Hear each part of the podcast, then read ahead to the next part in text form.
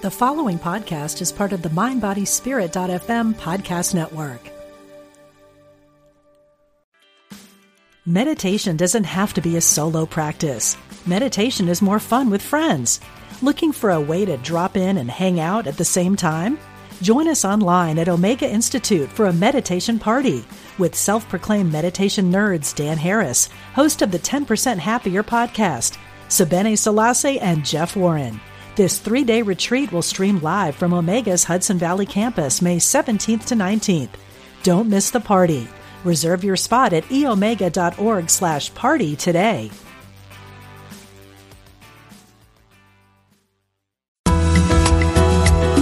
Serving spiritual seekers around the world. Unity Online Radio.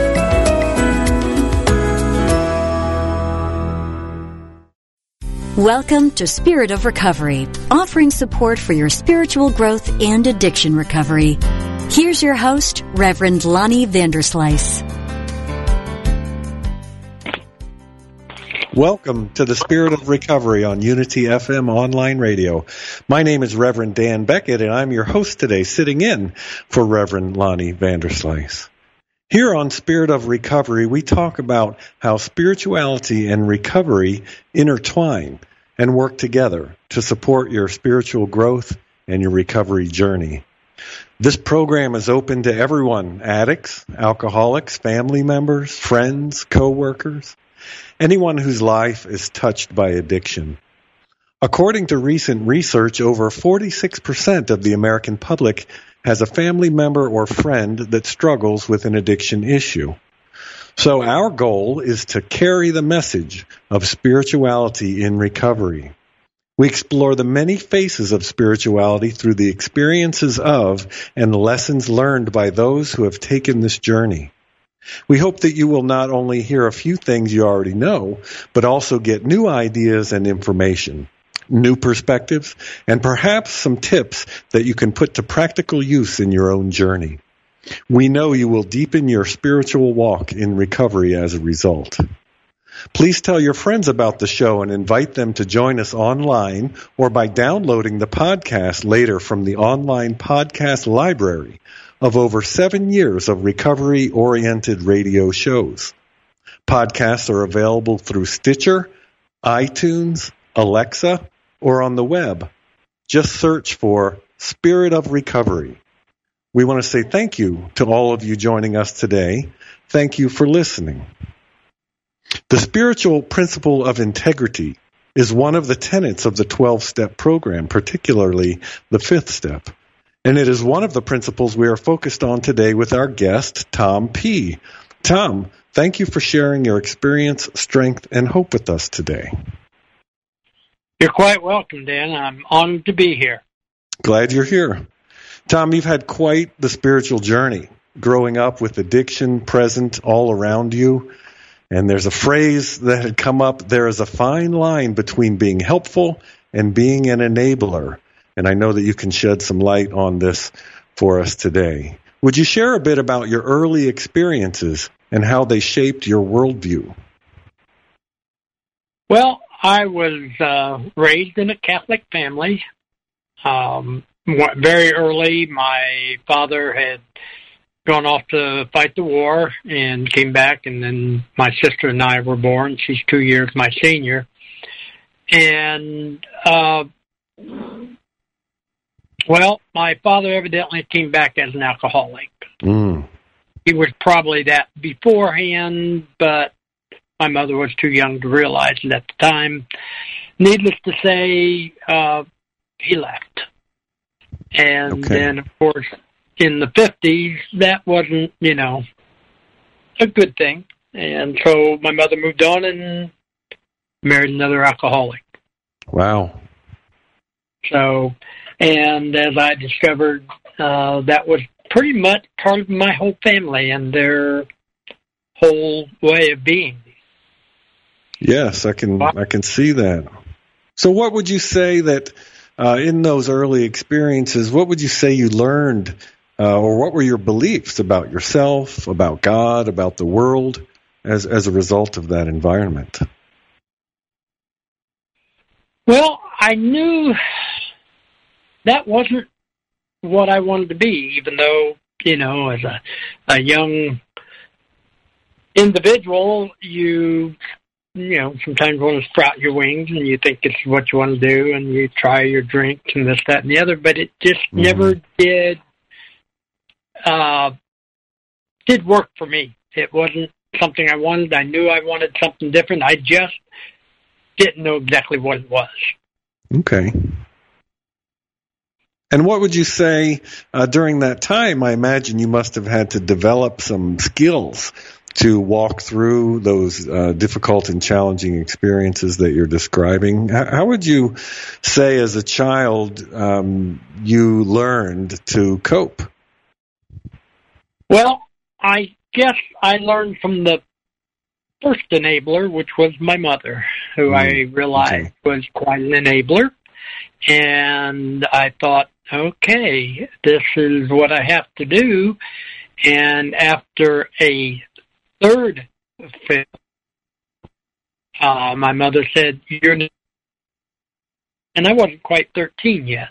Oh my goodness! Yeah, I was just just shy, and um, I remember it very well. And I, it was like, okay, now I have to pick up the gauntlet, so to speak, mm-hmm. the man in the house. I mean, that's what I was told. And, uh, ah. what my mother said. So yes. thus the enabler began. Yeah, that sounds like a young age to be given that responsibility. I can imagine that there that that was very challenging. What were some of the specific, oh, I don't know, uh, behaviors or strategies that you observed in your mother that you feel like you picked up? Well, I mean, like I said, she was an enabler. She she herself was she drank, but she, I, I wouldn't have called her an alcoholic. Um, right. She socially drink, uh, go out, or she would maybe have a drink at home once in a while. But I never really saw my mother intoxicated. I can't say that for the rest of her brothers and sisters, or mm-hmm. even my father's uh, side of the family. Uh, so and I observed, and as I said, I learned from her. Okay, so she's taking care of these, so therefore, she's not around, I take care of them. Ah. Uh, when we came uh, at an early age, we moved to California when my mother got remarried the first time, and then that didn't work out, and we moved back down to my grandparents, where I had an uncle that lived on the farm as well, who was down on a farm in Indiana, and uh, he was quite an alcoholic. Uh, he would drink like a fish. That was about the best way I could put it. Yeah. And so I had to learn to cope with him and uh, learn how to, well, move through my days and do yes. the things that that we, uh, um, as I eventually learned in Al-Anon, uh, suffered from for many years before we found Al-Anon. Yes. Okay. So, where, would you do things like avoid him, for example? Well, that was kind of hard because my mother worked in the city, and we were down on the farm, and uh, my uncle was an air traffic controller, and when he was off, he was drinking. Gotcha. That was simple as that. And I would learn to fetch his beers and, you know, get a sip out of it once in a while. But it never tasted good to me. It just, you yes. know, I mean, it just wasn't. I, I he he had other issues that go along with the alcoholism and so forth because of uh, evidently my grandfather when he was younger did drink also, but I never saw my grandfather drink.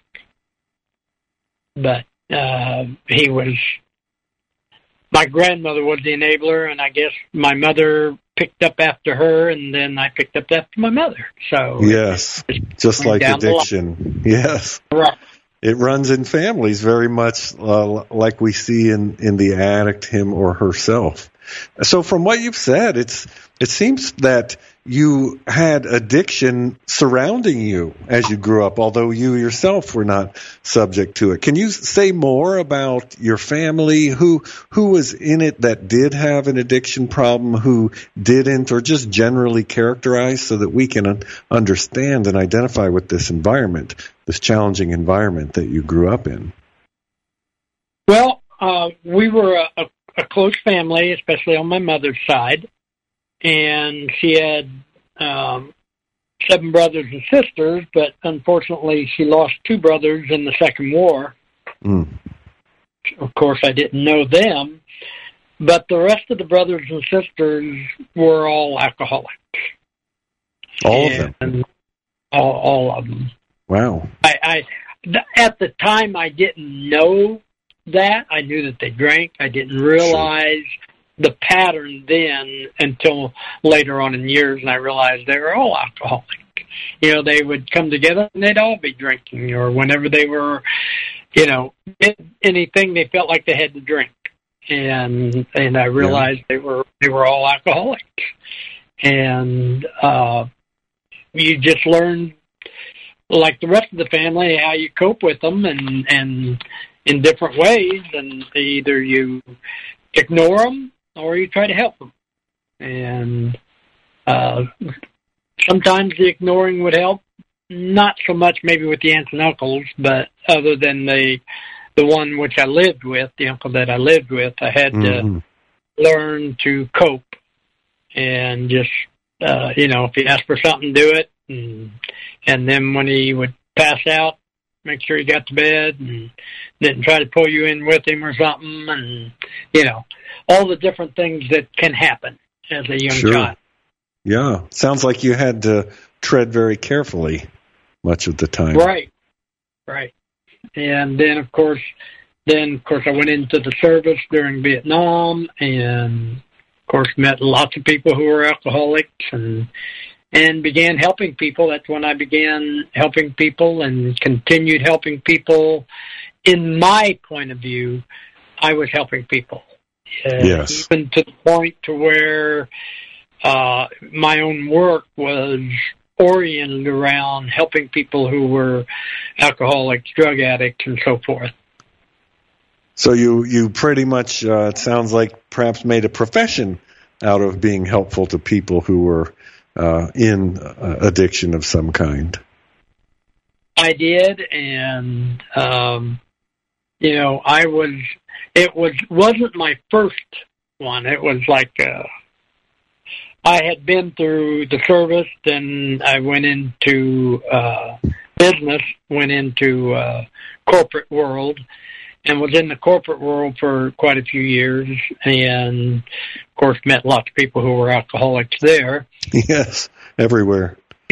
yeah, and uh, still I was helping people, whether they were working for me or people that I knew that were just proteges, uh, and I knew they were alcoholics. And, oh, they need help. They need help. They need help. And then um, I got into alternative health. Uh, my wife at okay. the time had different illnesses that just were not being helped by medications. And we learned to other ways to uh, get involved with things, and then I got involved with organizations, and then I decided to move more into that line of work, and that was where I really started helping people in different ways. Uh, to get over alcoholism and so forth. Um, I was uh, CEO of a um, the American Healing Arts Alliance. Okay. And we had a, a building down in Arkansas, and we had lots of groups rent space from us to have their meetings and so forth. Mm-hmm. And the largest group was the NA group. And one of the main guys who liked to get things done and so forth asked if, if part of their work to return to us if we would allow that him and some of his friends to paint our building. And I said, "Oh, by all means," because it was an older building, and said, "Sure." So I said, "He said you can help." I said, "Oh, by all means." So I was. I can remember I was up on the roof of the building, and we were talking, and you know, I was telling, he was asking about me and so forth, and talking to him, and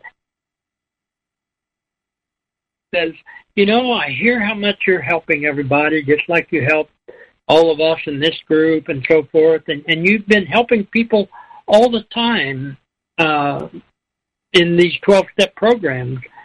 And then he made a comment that floored me. He said, So, when are you going to get help for you? Wow. How did that strike and, you? Well, it I said, but I, I'm not an alcoholic. He says, No, you're an enabler. Wow. And I'd never heard. That. And he says, no, there's a group called Al-Anon. Says, you need to go. so that was kind of a wake up moment, perhaps. Somebody oh, uh, had the foresight or the courage or, uh, to speak up and to share that with you. And it sounds like it, it landed well that it that you resonated with that somehow. Um, it certainly did. It was a, a quite an eye opener, an awakening on my part. It, there was so many things going on at the same time. Really started also through some of these processes, getting more into my spiritual side, metaphysical side. Uh, I had found unity. I had been involved with the Rosicrucians, and all of this was within about a five to eight year period that culminated with this happening. With that and, event. Oh, right. So, you know, synchronicity certainly plays quite a role here. And uh, so I knew that it was all part of my journey. Yes. And so it was it, it was an eye opener. I was quite shocked about it, thinking yes. I'm, so I'm sitting here trying to help all these people, and he says, "When are you going to get help?" And I'm going, "What?" yeah, but, right. At first, did not but compute. I'm here helping everybody. I'm the helper. You right. know, you need help, and and it really was an eye opener. And uh, between that and and lots of different classes that I took in Unity and and other uh, things and teachings that I was involved with, I yeah that's where I am today. So it sounds like that was a major turning point uh, onto your own recovery path. But I'm wondering uh, if we backtracked a little bit, talk about and help our listeners understand was there a God concept in your family when you were young and growing up? You know, what was your conception of the divine or of spirituality as a child in, in the years leading up to this turning point? Well, you know that is interesting because I was raised a Catholic, and um, you know went through all the teaching, went to Catholic school, even went to a Catholic high school, and uh, it wasn't until probably kind of just before all this began transitioning, I had sent my two youngest sons to a private all boys Catholic school mm-hmm. um, with a, a monastery uh, with monks, and I got to to um, learning more about what was going on in the monastery and got close to some of the monks and and even got to uh, participate in some things that normally lay people didn't. Wow. When I began to learn that, you know, what the layperson learns is totally different than what the clergy learns. Wow. Give us some examples of that. That sounds very compelling. Well, it, well, uh, it was very metaphysical. Um, there, there was a lot of the understanding that I, I knew that I knew things, but I didn't know why I knew them because I hadn't ah. been trained. I see. Yeah. So you had an internal sense of the divine Right. that you maybe didn't have words for. Does that sound right? Well, yeah, I would say that would that sounds pretty good. It uh I, I, I knew that at a young age, probably by the age of twelve. You know, I I can remember having discussions with people and they'd say, "What?" And I said, Yeah. "Don't know this and this and this?" And they said, "No." I said, "Why not?" I said, "You know, I, I can I can still remember one time. Uh, there were three three of us that kind of hung out together, and three or four of us, and we were going to lunch one day in junior high, and we got into this discussion about the universe. And one person said, "Oh, the rocket, of course." And another person said, "No, the atom bomb." And then they turned to me and they said, "Well, Tom, what about you?" I said, "Well, that's easy. It's what created all those things you're talking about, the mind." The mind. And Probably you're thinking the uh, the capital M Yeah. mind. Absolutely. I knew Wow. that there was, there was something there because I knew things that that I didn't know where they came from. And I knew they had to come from someplace, but I just didn't know where. And that was when I first learned a little bit about the Rosicrucians. I saw it in the magazine and and learned a little bit. And it was years later before I actually joined them, and then later before I learned about unity. Um, and that was simply going to a class. I remember while I was in the Catholic Church, it was kind of unusual. One of the things that I loved every month, we would get these little magazines that we could buy for 50 cents. And I always went out and gra- grabbed one. They were called the Daily Word. Ah, And I always remember seeing, oh, well, Unity Publishing. I just thought it was a publishing company. yes. I had no idea. But I loved the Daily Word. And, you know, of course, some of the interviews and stories that they had in there, they were always so intriguing to me. But I always looked for my Daily Word. And then when I got involved uh, years later, of course, like I said, with the uh, uh, American Healing Arts Alliance, I was going to a meeting and met in the Unity Church. And I said, "Oh, they have the Daily Word here." Yes. and there, of course, then I got a an introduction into Unity. Said, "Yeah, this we're we're the ones that created that and make that." Learned about Charles and Myrtle, and then, of course, that was my introduction and uh, into Unity at the time, and and then I went to lots more classes after that. Yes. What a wonderful way to become acquainted through the daily word. That's amazing. So yeah, you've and mentioned that was in the the Catholic Church. You know, if it hadn't been Yeah. Right. for them, I would have probably never known anything about it in, unless until that time, and I might have picked one up, might not have. But yeah, I love the daily. I always have. So it sounds like even as a young person, you had uh, an innate understanding of the divine within you, a, an inner knowing, like we talk about of the of the concept, whether we call it God or spirit, or as you use the term mind or divine mind, perhaps is a new thought term. And you've mentioned the Rosicrucians as well. Um, talk about your your when you first got on a purposeful spiritual path. What which one? What was that out of all of the uh, experiences that you've had? What would you say your first spiritual path was? Well, when I really got more involved, I guess the Rosicrucians came first, and then and then Unity. But uh, when I started studying what they called the mystical science, so to speak, mysticism, Mm-hmm. and which really, as we know, isn't really mystic at all. It's just that we have to learn to understand. Yes. And and learned that you know we do have that ability to connect with that one mind or that one consciousness.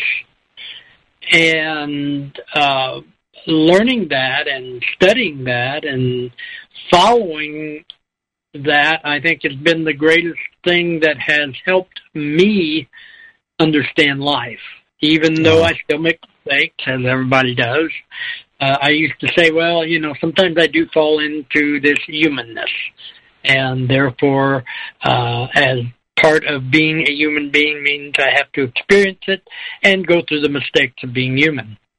That's just part of it. Yes. Could you share a little bit about the Rosicrucians? We've talked, you've mentioned that, and for, for those listeners who are unfamiliar with that movement, can you describe it? Well, there are actually many different sects, if you will, of the Rosicrucians.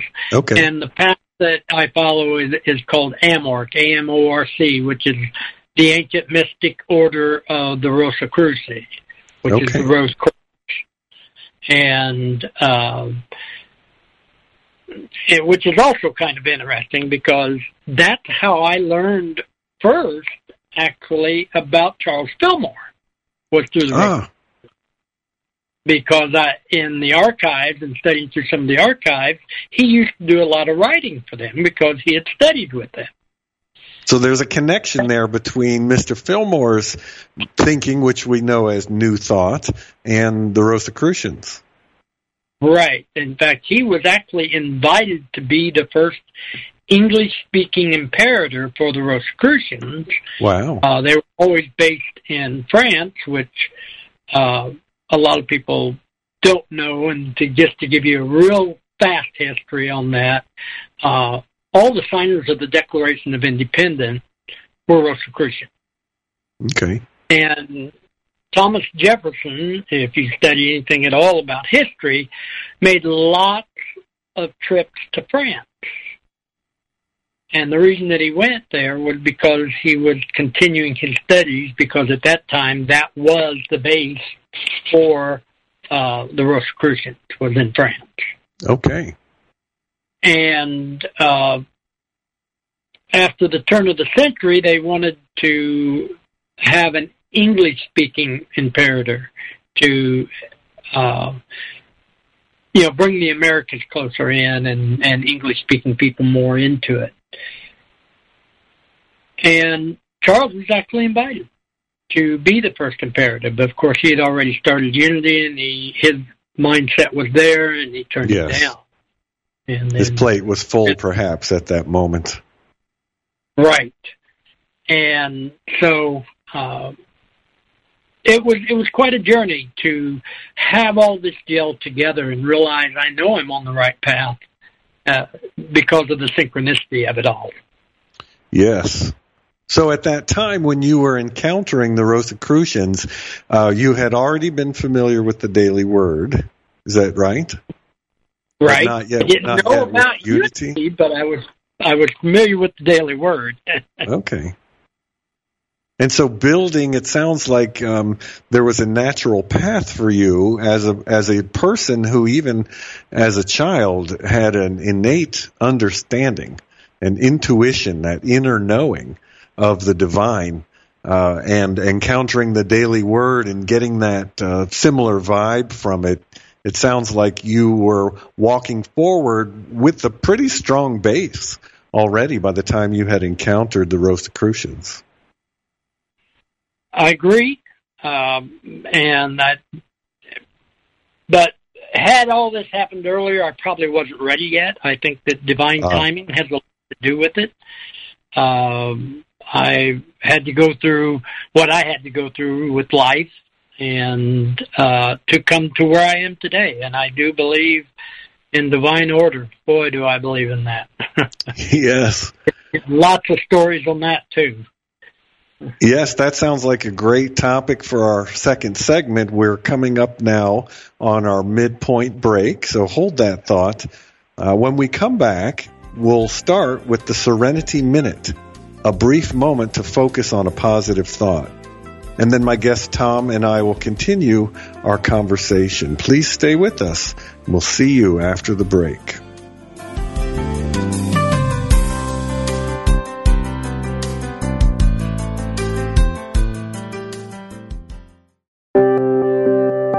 Wouldn't you like to share the programs that inspire you most with audiences around the world? That's easier than ever with mobile giving. Just text Unity Radio to 72727 and help us continue offering spiritual programs that change lives.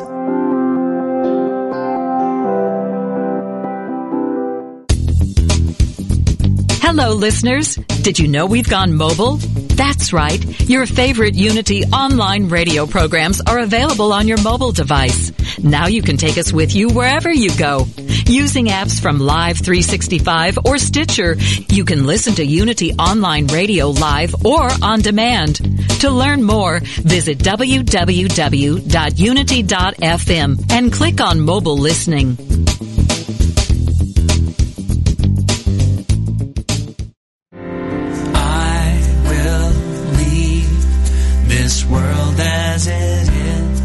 The world is full of voices, advertising, television, politics, colleagues, family, and friends. All are too happy to tell us how to live.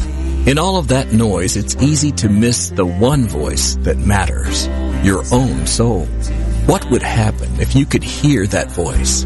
Imagine the clarity, confidence, and courage that would be yours and the life you could create. Join Janet Conner, best-selling author of Writing Down Your Soul, The Lotus and the Lily, and Your Soul Wants Five Things, as she and her guests explore how to hear the call of the soul and create the soul-directed life.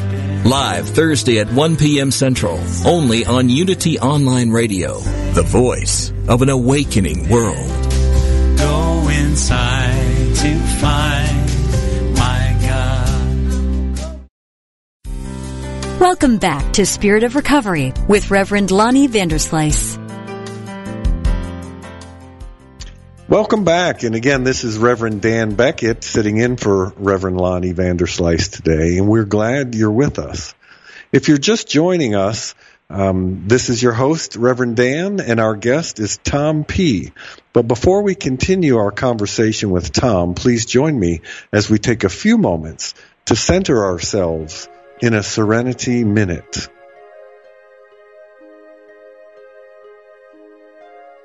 As we pause, I invite you to take a moment to take a deep breath, to relax, and to focus on this constructive thought. With the power of integrity, I can transform my life.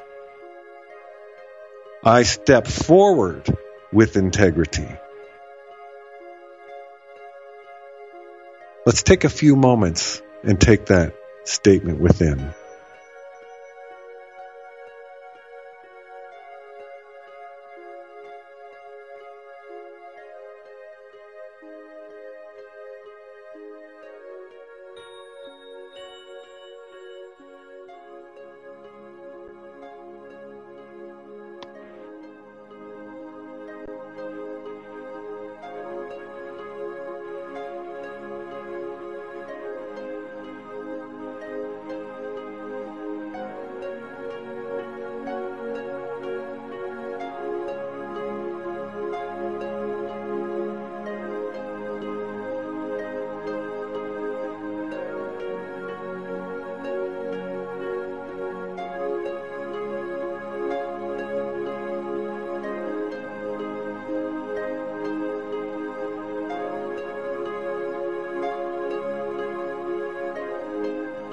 Thank you for joining me in the Serenity Minute. Now, Tom, back to our conversation. Before the break, you were sharing about uh, what we characterized as your first intentional spiritual path. Uh, you'd had a sense of the divine as a child, a very natural intuition. You had encountered the daily word uh, in your Catholic community, and then you had found the Rosicrucians, which was uh, your first intentional spiritual path. Share with us a little bit more about what that was like as you moved into that path. What what were the some of the ideas that resonated with you?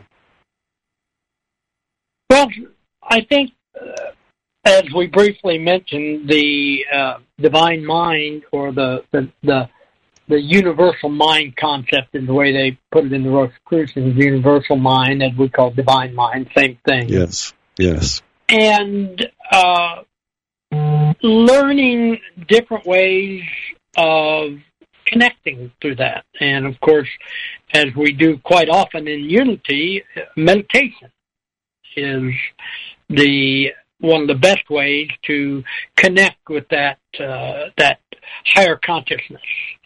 And of course, we talk about that in twelve step programs as well. Uh, yes. To pray and meditate, and of course, unity is very much about prayer and meditation.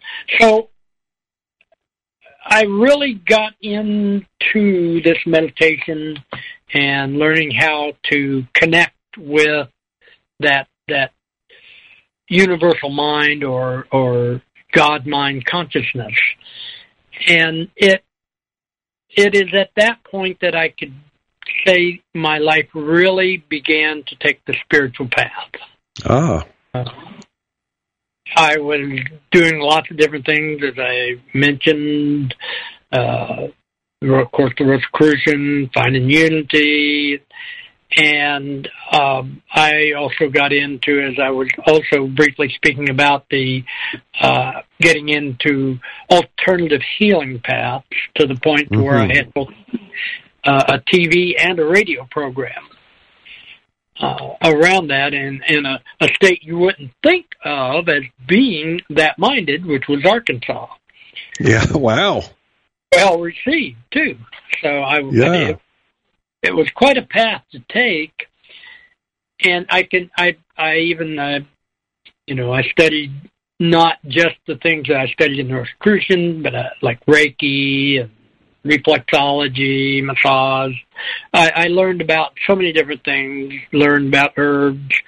Uh, actually had an, uh, an herb center, an herbal shop with all these things in it, and uh, hypnotherapy, even had a hypnotherapy school. So I really was learning how to get into this uh, consciousness and, yes. and how to others into the consciousness.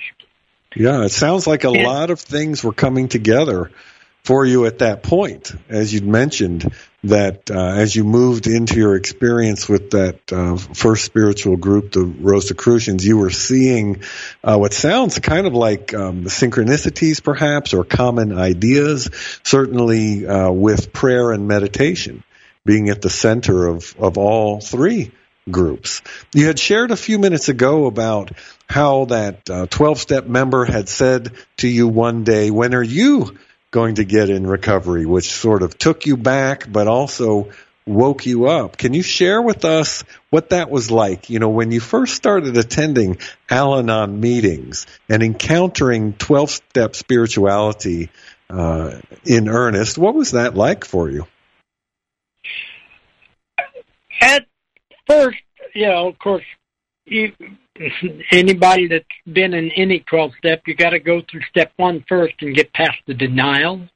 Uh, so the first thing is the hardest part is to say, hey, I got a problem, you know, and believing you have a problem. So I did as he suggested, and I went to some Al-Anon meetings, and you know, I, I I listened and I could hear some common things, and I went on, and I can't say that really hit me right on the head the first time that I, I started going. Okay. However, when I started seeing repetitions, things did stick. Things that I learned uh, about, you know, the enabling part, and all of a sudden I'm going, "Am I enabling?" I, after not going, and then I moved up here to Missouri. Then I started going back again and got a different perspective. Okay. I've been in and out of Al Anon for over 25 years.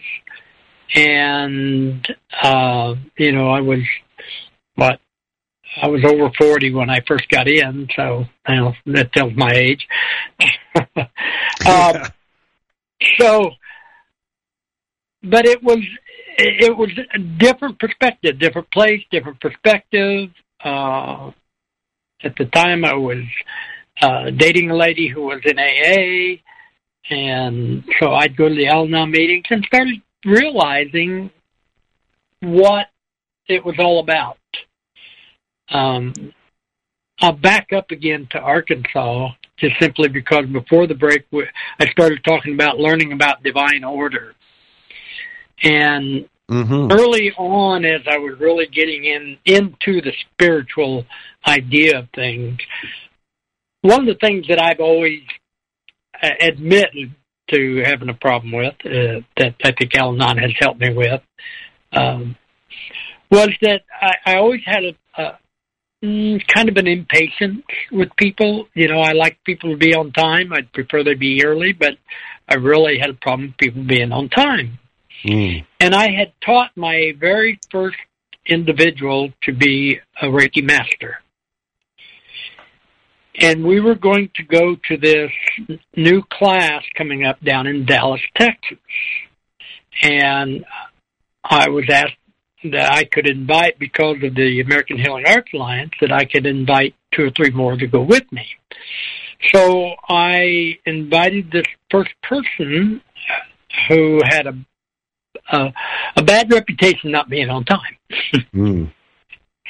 And so I asked her if she asked if she could go, and I said, "Sure, please be on time." She was a single mother, and had a teenage daughter. And I get a call from her about 20 minutes before we're supposed to leave. I'm going to be late. Please wait for me. I want to go with you. Okay. To make the long story short, the little bit became five hours. And I waited. And we left and we got over into Oklahoma and stopped at this this um, truck stop to grab a bite to eat, and all these yeah. truckers were talking. We could we could hear all these truckers talking about this accident that was the worst accident they had ever experienced. Some of them 25 years of driving and so forth, never experienced this bad of an accident. What we were able to piece together listening, had we left on time, we would have been in the middle of it, and there were 20 deaths. Oh, my goodness. So that was when I said, I don't think I'm going to worry about when somebody said, listen, I'm going to be late. Yes, and so this this is a, an example of a wonderful story that you're telling us about divine order. Yes. Is that how you have come to see things like that with that through that lens, that idea of divine order? Absolutely. Absolutely. Yeah. I mean, I can I can tell many stories uh, since then uh, that you know a lot of them are unity related, or at least one in particular, one is unity related that that uh, it was just simply because of my connection to Unity, uh, or I might not have even been here today. Right. So, so I know that I'm in the right place, the right time, doing what I'm supposed to do. Yes. And I don't, I no longer second guess myself like I used to. I, I try to be patient. Um, uh, it's still ingrained in me sometimes that okay, gotta be on time. Okay, well, but if you're not, it's okay. I'm quite okay with it now. Wow, that's a that's a seems like a significant outcome from that principle. So, tell us more about other than uh, divine order. What were some of the recovery ideas that really gelled for you over time? What were the concepts that sort of jumped out and you felt were most helpful for you on your recovery path? Of course, learning, um, of course, Al-Anon is, is, is created for those who live with live in, around, or with people who suffer from alcoholism. Yes. And and learning that alcoholism is actually a disease, and that really changed my whole concept or perception of an alcoholic. You know, Okay. not just somebody that's drinking; it's somebody that has an illness. You know, you wouldn't kick somebody out of the house because they have cancer, Right. and you don't kick somebody out of the house just because they m- maybe have Alzheimer's or any other uh, mental type illness. So, and alcoholism is a disease, and that helped my perception to try to help people from a different perspective, mainly to help me. The the main thing about Al-Anon is you got to learn to take care of you, not everybody else. Al-Anon isn't about just the alcoholic; it's about you. Yes. How do you handle the things that are going on around you? And uh, if you're sitting there just helping them, then you're an enabler. But if you are there to say, okay, well, listen, you come to me, you've got a problem, we'll talk about it. And come from a whole different perspective and talk about it like somebody who's sick. Yes. So listen, you you're sick, you need help, go get help. And how do I get help? Well, that just depends on the individual.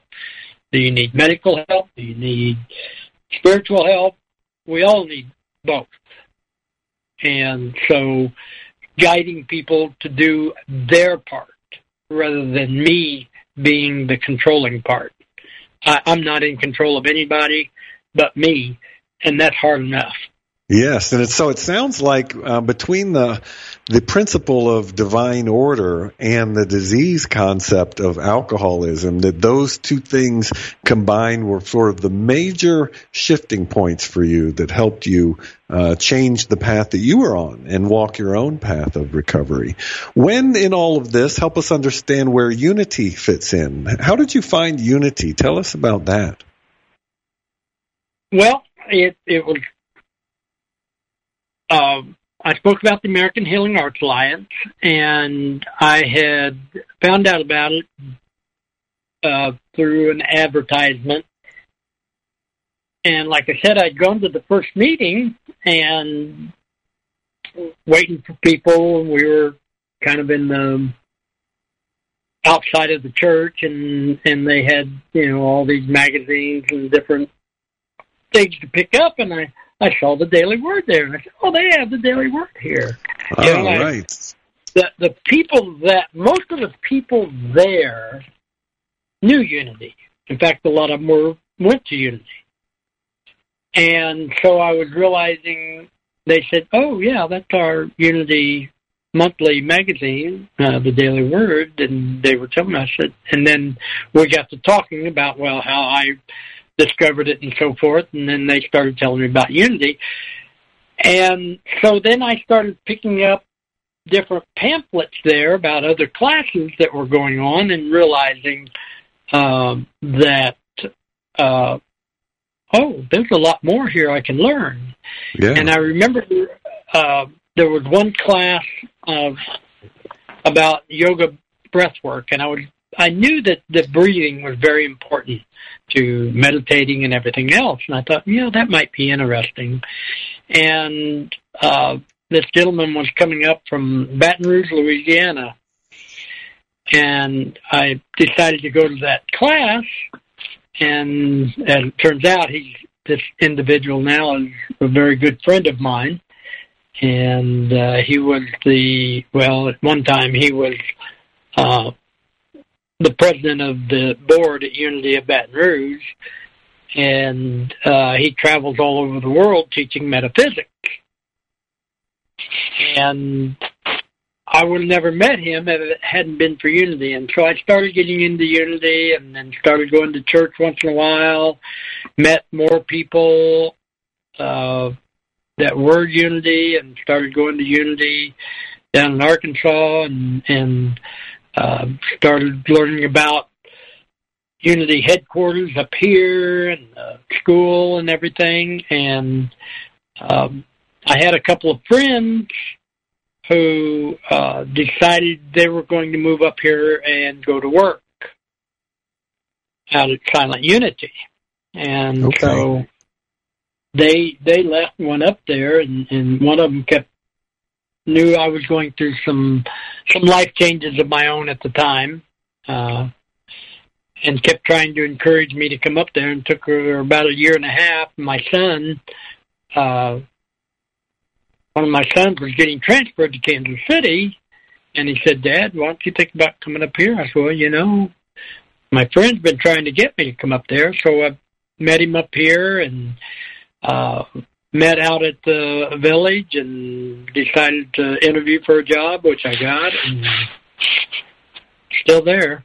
That sounds like more of that kind of synchronicity that that we recognize in the divine order underneath all things. I'm wondering, could you share with our listeners about after having discovered Unity and made that move uh, to Kansas City in the village, what were some of the core Unity principles that you felt were most helpful for you on your recovery path in Al Anon? Well, I, I gosh, there's so many.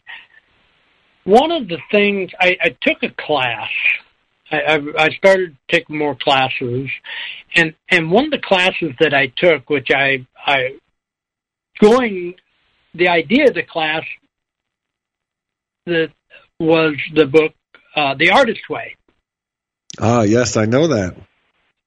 And you know, I was thinking, okay, this will give me something new to learn and so forth. And I'll tell you what, it that resonated with me. I took that uh, class at Unity uh, and Independence, and it just, I, it, it was like an eye opener to me. If and, I remember oh, right, there is a lot of self care in that book. Is that part of what you're seeing? Absolutely. As I said, yes. I was going through a major life change right after I moved up here, and and that book helped me to find me again. I, I, I really felt like even though I was going through all this, I was I still wasn't totally in the me yet, and I still had to find me, and that class helped me find me.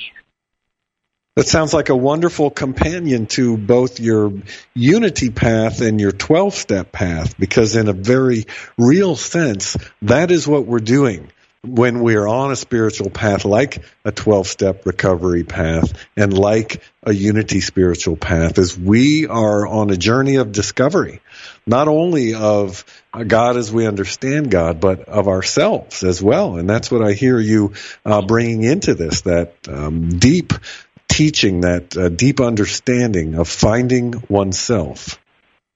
Absolutely, absolutely.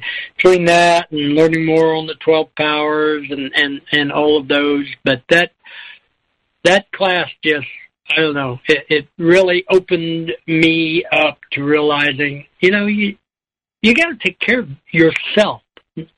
Yes. Number one, even even though like we discussed before, you, Al-Anon or any of these is about taking care of yourself. I remember you know, the serenity prayer, which we all know. I remember one time at while working at Unity, somebody came up with a little different version. It wasn't me, but I'd like to quote it real quick, if you don't mind. Please do. We're coming to near the end of our time. This would be a wonderful right. way to take us out. Go ahead. God, grant me the serenity to accept the ones I cannot change, the courage to change the one I can, mm. and the wisdom to know it's me. That's beautiful. Thank you for sharing that. And that is a perfect way for us to bring our time together as a close. Thank you so much, Tom, for being on our show and sharing your wisdom with us. And thank you to the listeners as well. Um, we, when we share in honesty and truth, we know that others find hope as we've heard from our guest Tom P today, there are so many blessings and lessons and wonderful discoveries and surprises on our spiritual path. And that simply by putting one foot in front of the other, they begin to show up. And we've heard that clearly, I think, in Tom's story uh, about divine order and the various ways he has discovered the concept of God within. So thank you, listeners. Uh, you can look us up on Spirit of Recovery. Give us your thoughts thoughts and feedback. And you invite you to join us next Tuesday at 4 p.m. Central and have a wonderful, wonder filled week.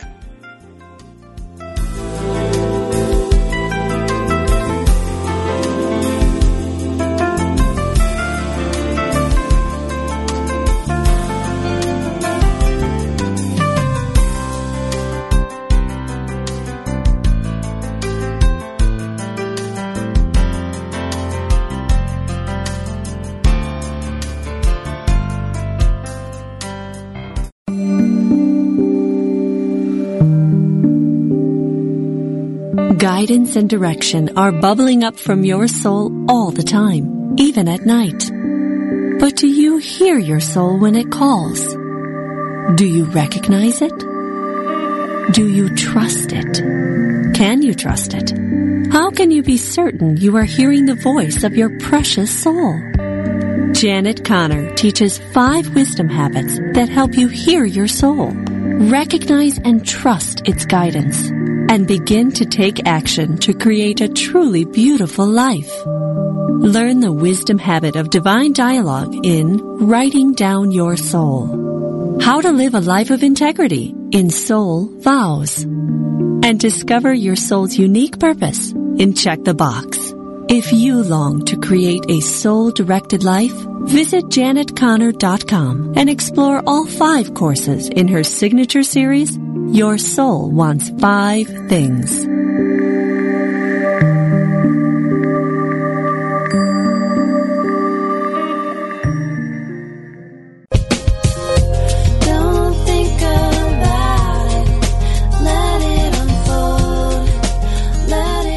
Truly understand the laws of the universe and live a life based on these profound and unwavering truths, then your dream life starts today.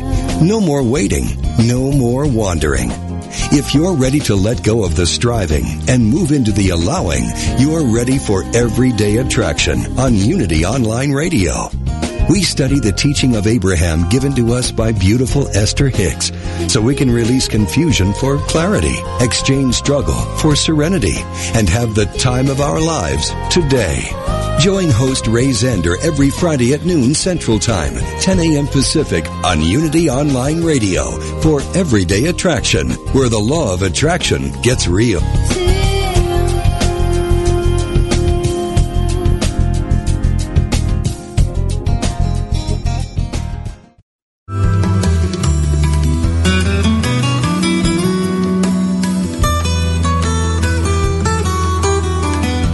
Does music open your heart and bring you peace and joy?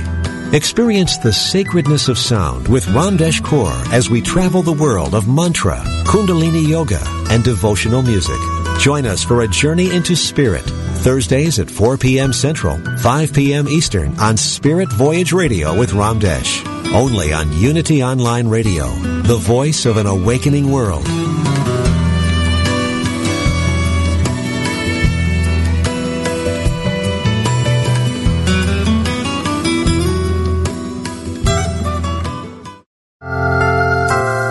The more we learn about life, the more we realize life never stands still. Life is in a constant state of growth and change. In our individual lives, we may resent change or even resist it. We often forget that our resistance doesn't stop life from changing. Our resistance keeps us locked into a negative mindset and blocks our acceptance and enjoyment of life's constant diversity and variety. Learn to recognize change as a stepping stone to greater growth and good. Meet life's changing conditions with courage and optimism. Changing your thoughts helps you change your actions and can result in positive changes in you and the world around you. This message has been brought to you by the Association of Unity Churches International. To find a Unity Church near you, visit www.unity.org.